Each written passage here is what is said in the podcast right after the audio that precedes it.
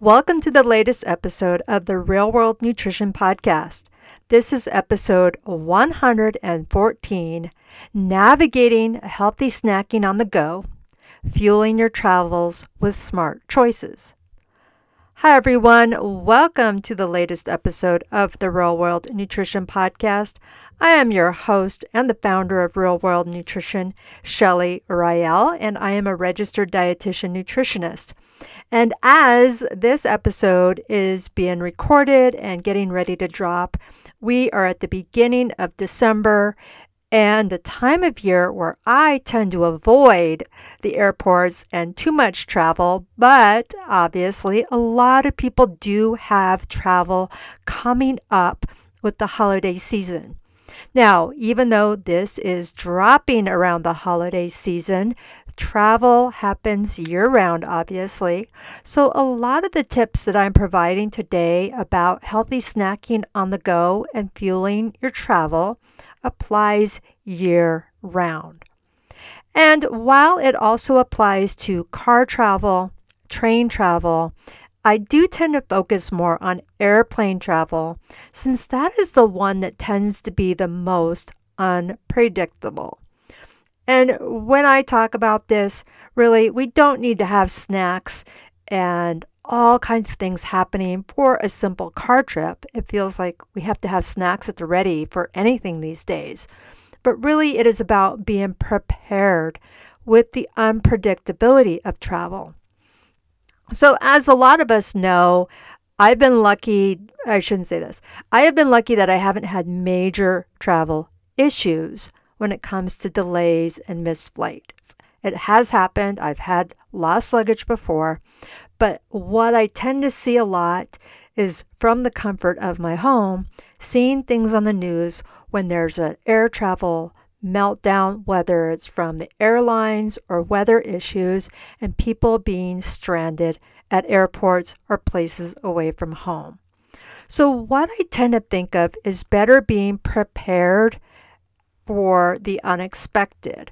Thinking about when that three hour layover that we were hoping for could have breakfast or lunch or a meal becomes a scramble from one gate to the to another.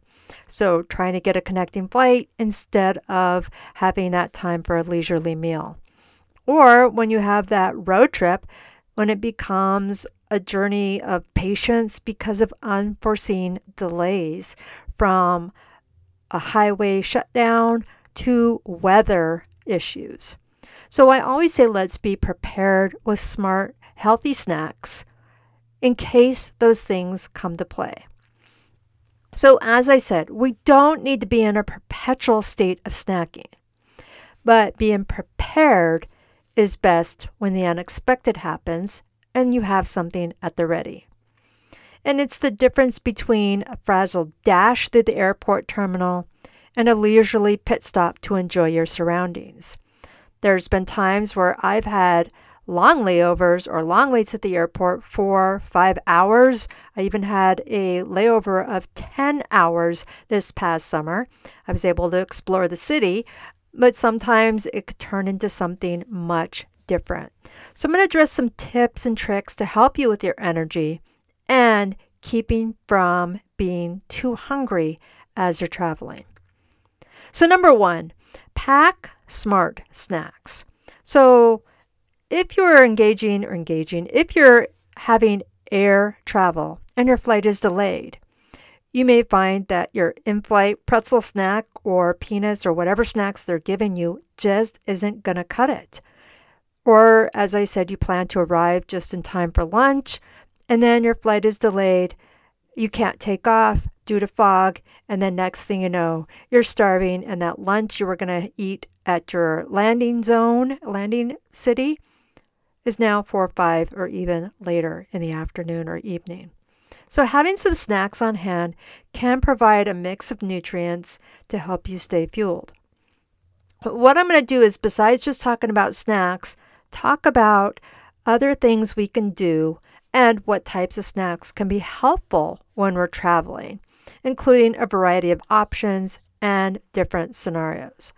So, One of the things I like to say is hey, have some sliced veggies with some hummus or a small sandwich for a substantial snack between delays or between flights, I should say, in case there's extended delays. So, like a peanut butter and honey sandwich, carrots, or cucumbers work well when you're traveling.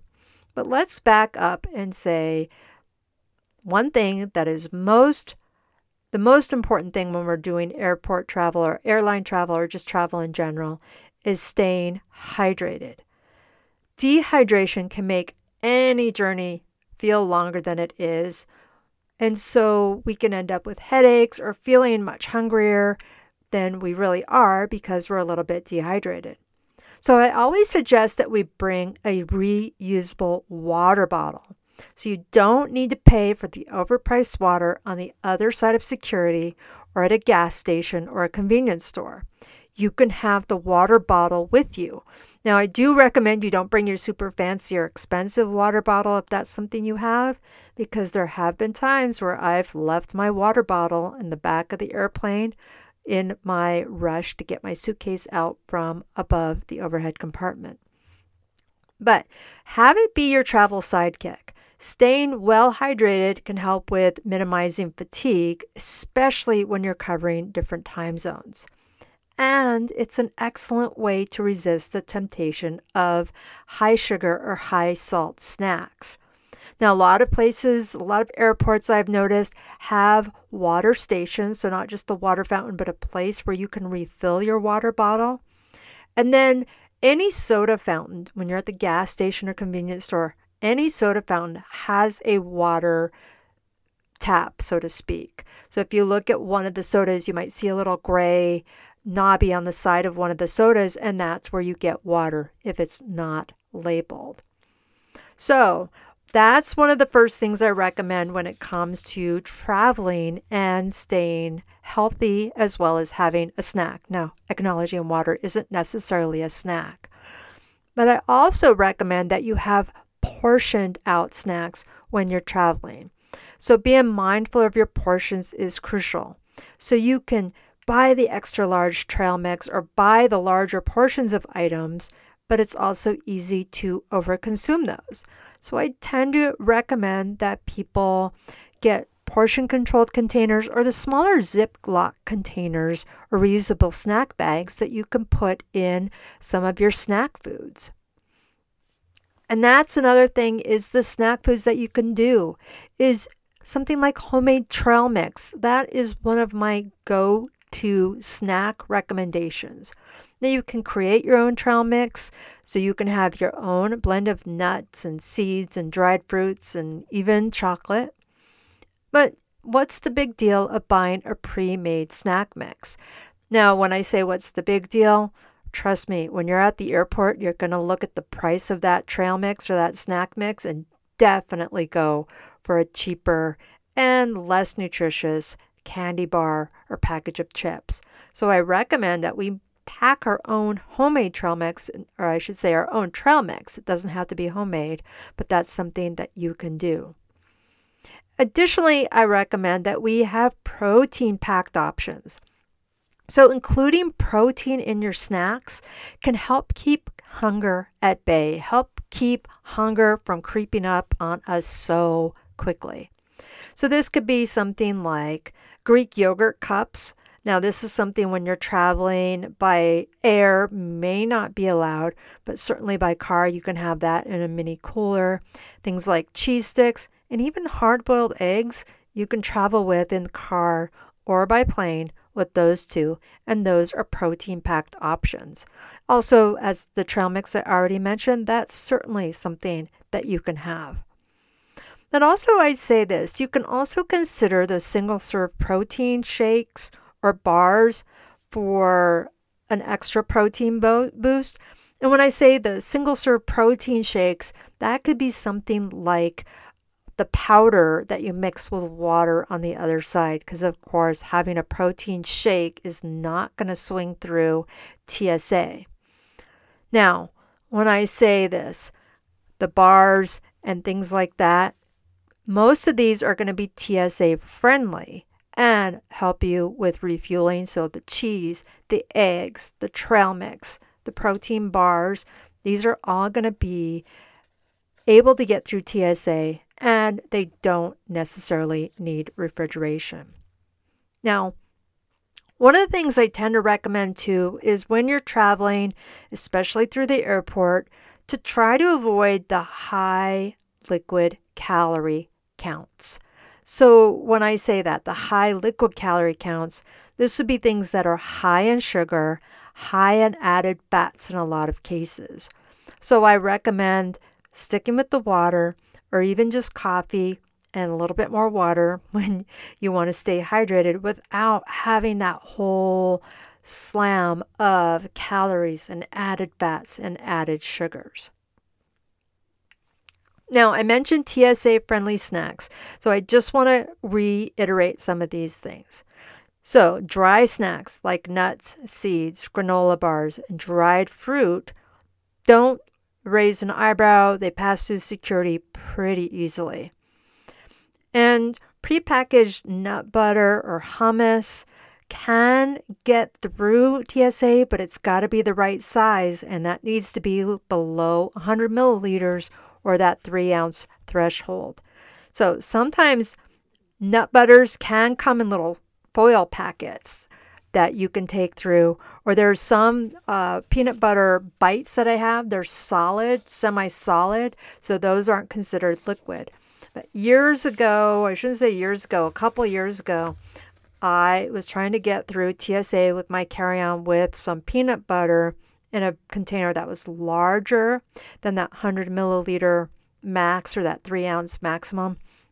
And peanut butter was officially, still is, as of this recording, considered a liquid. And so it was confiscated. I think that TSA agent wanted my peanut butter, but I just let it go. I wasn't going to argue about it. It was a sealed container. It was about five ounces, but it just didn't get through.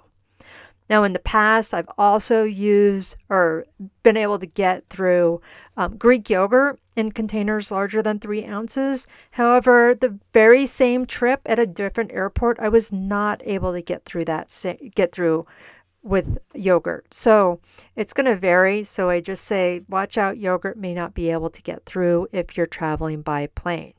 However, fruits like apples, bananas, and berries are still going to get through your TSA security checkpoint. Now, I'm not a TSA expert. I don't claim to be. I go through my um, security just like everybody else, but I often carry snacks with me because I've found myself in some situations where I've where I explained at the beginning, I thought I was going to have time for a meal, and it turns out barely making the flight because of various reasons. So, as this holiday season kicks into gear and travel madness, and again, any time of year, these snack tips and hydration tips are really important to consider. Now, I just want to mention a couple other things just for general health and wellness when it comes to traveling, especially when you're sitting for long periods of time. So, I've mentioned the hydration, I've mentioned snacks and various things that you can do to help yourself with healthy snacks. But a few more things. Move those muscles. So, long flights or road trips can leave you feeling stiff. So, I always recommend, and lots of people recommend this get in some stretches, get out and take a walk, walk during layovers, take a break every couple of hours if you're driving to keep those blood flowing and there's muscles the muscles happy and reducing your risk of cramps and potentially any blood clots. Now, on airplanes, unless that seatbelt sign is on or the drink cart is in the aisle, you can walk up and down the aisle if needed. Just don't act like a creeper or being suspicious, but if you do need to get up and walk around, you certainly can get up and move as long as it's safe and appropriate to do so. Now, if you're going to be on especially long flights, dare I suggest how we can sleep? I've never been able to successfully sleep well on a flight, no matter how long it's been or how exhausted I am. So I always recommend that we have a good night's sleep beforehand, especially if you're going to be on a long flight. But if you've been in an airport recently, you've seen many people have those travel neck pillows. And if it's going to be a long flight, maybe consider an eye mask and earplugs to help you sleep or help you at least black out, block out some people and sounds around you. And if you're going to be traveling to different time zones, one of the things that is recommended is start your bedtime routine at home the week before. So if you're going to be traveling to a different time zone, especially if it's several time zones away, the, while you're at home the week before, start your bedtime routine at the time of the place you're traveling to. That sounds so, so well and good that it's never been something I've been able to practically apply just because it just never works out.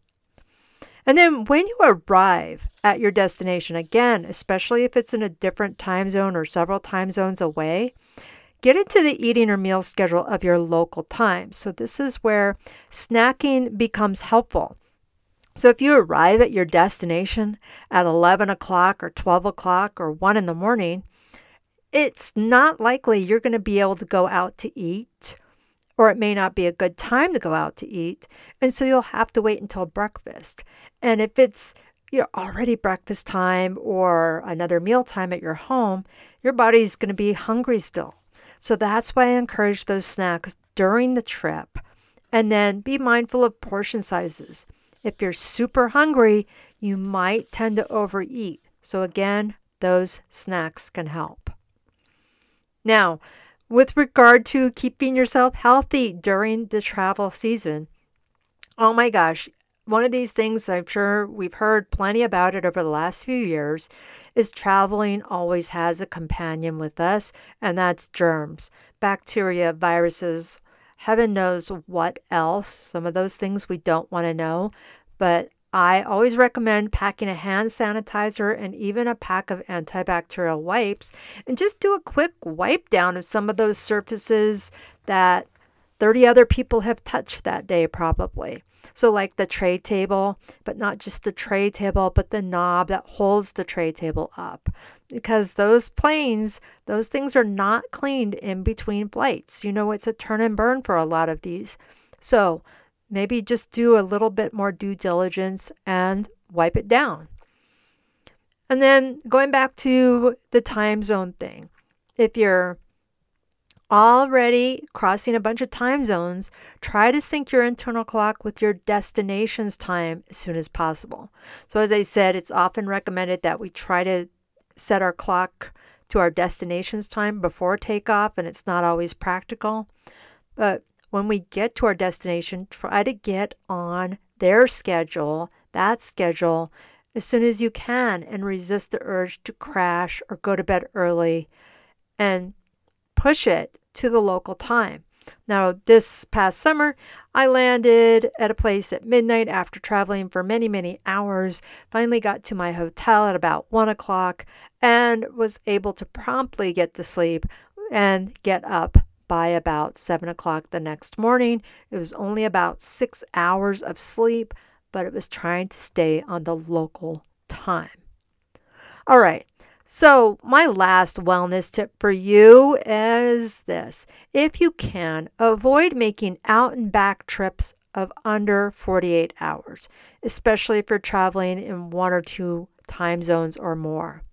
Having done several of those, I know those trips that are under 48 hours and two time zone differences often mean less sleep, more exposure to germs, less eating well, less exercise, and an increased risk of getting sick in those few days after you get home. Now, is it worth it? Well, probably not, but is it practical? I acknowledge having done many of these 48 hour or less out and back trips, the reason they're 48 hours or less is because it's for a very specific purpose. It's not for a leisurely vacation, it's to do something very specific. So it's not always practical to completely eliminate some of those quick trips that have to be done in our lives. But if you can, do the best you can to avoid it. So, navigating challenges, or I should say, navigating the travel challenges, not everything's a challenge. Most of the time, things go well, but as much as you can, try to prepare yourself with healthy snack options, prepare for the unexpected, and hopefully you won't need it, and stay healthy and well this travel season. Happy holidays, everyone. I want to invite you to come on over to the website, take a look at some of the options that I have for this coming year. I have some new programs starting at the beginning of the year. I currently have the 12 Days of Wellness going on, and if you're interested in that, it's not too late to hop on in and take a look at what's happening with the 12 Days of Wellness.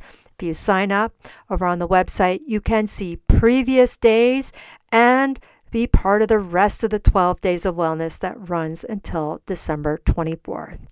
All right, everyone, I'm going to stop talking. You take care. Bye for now.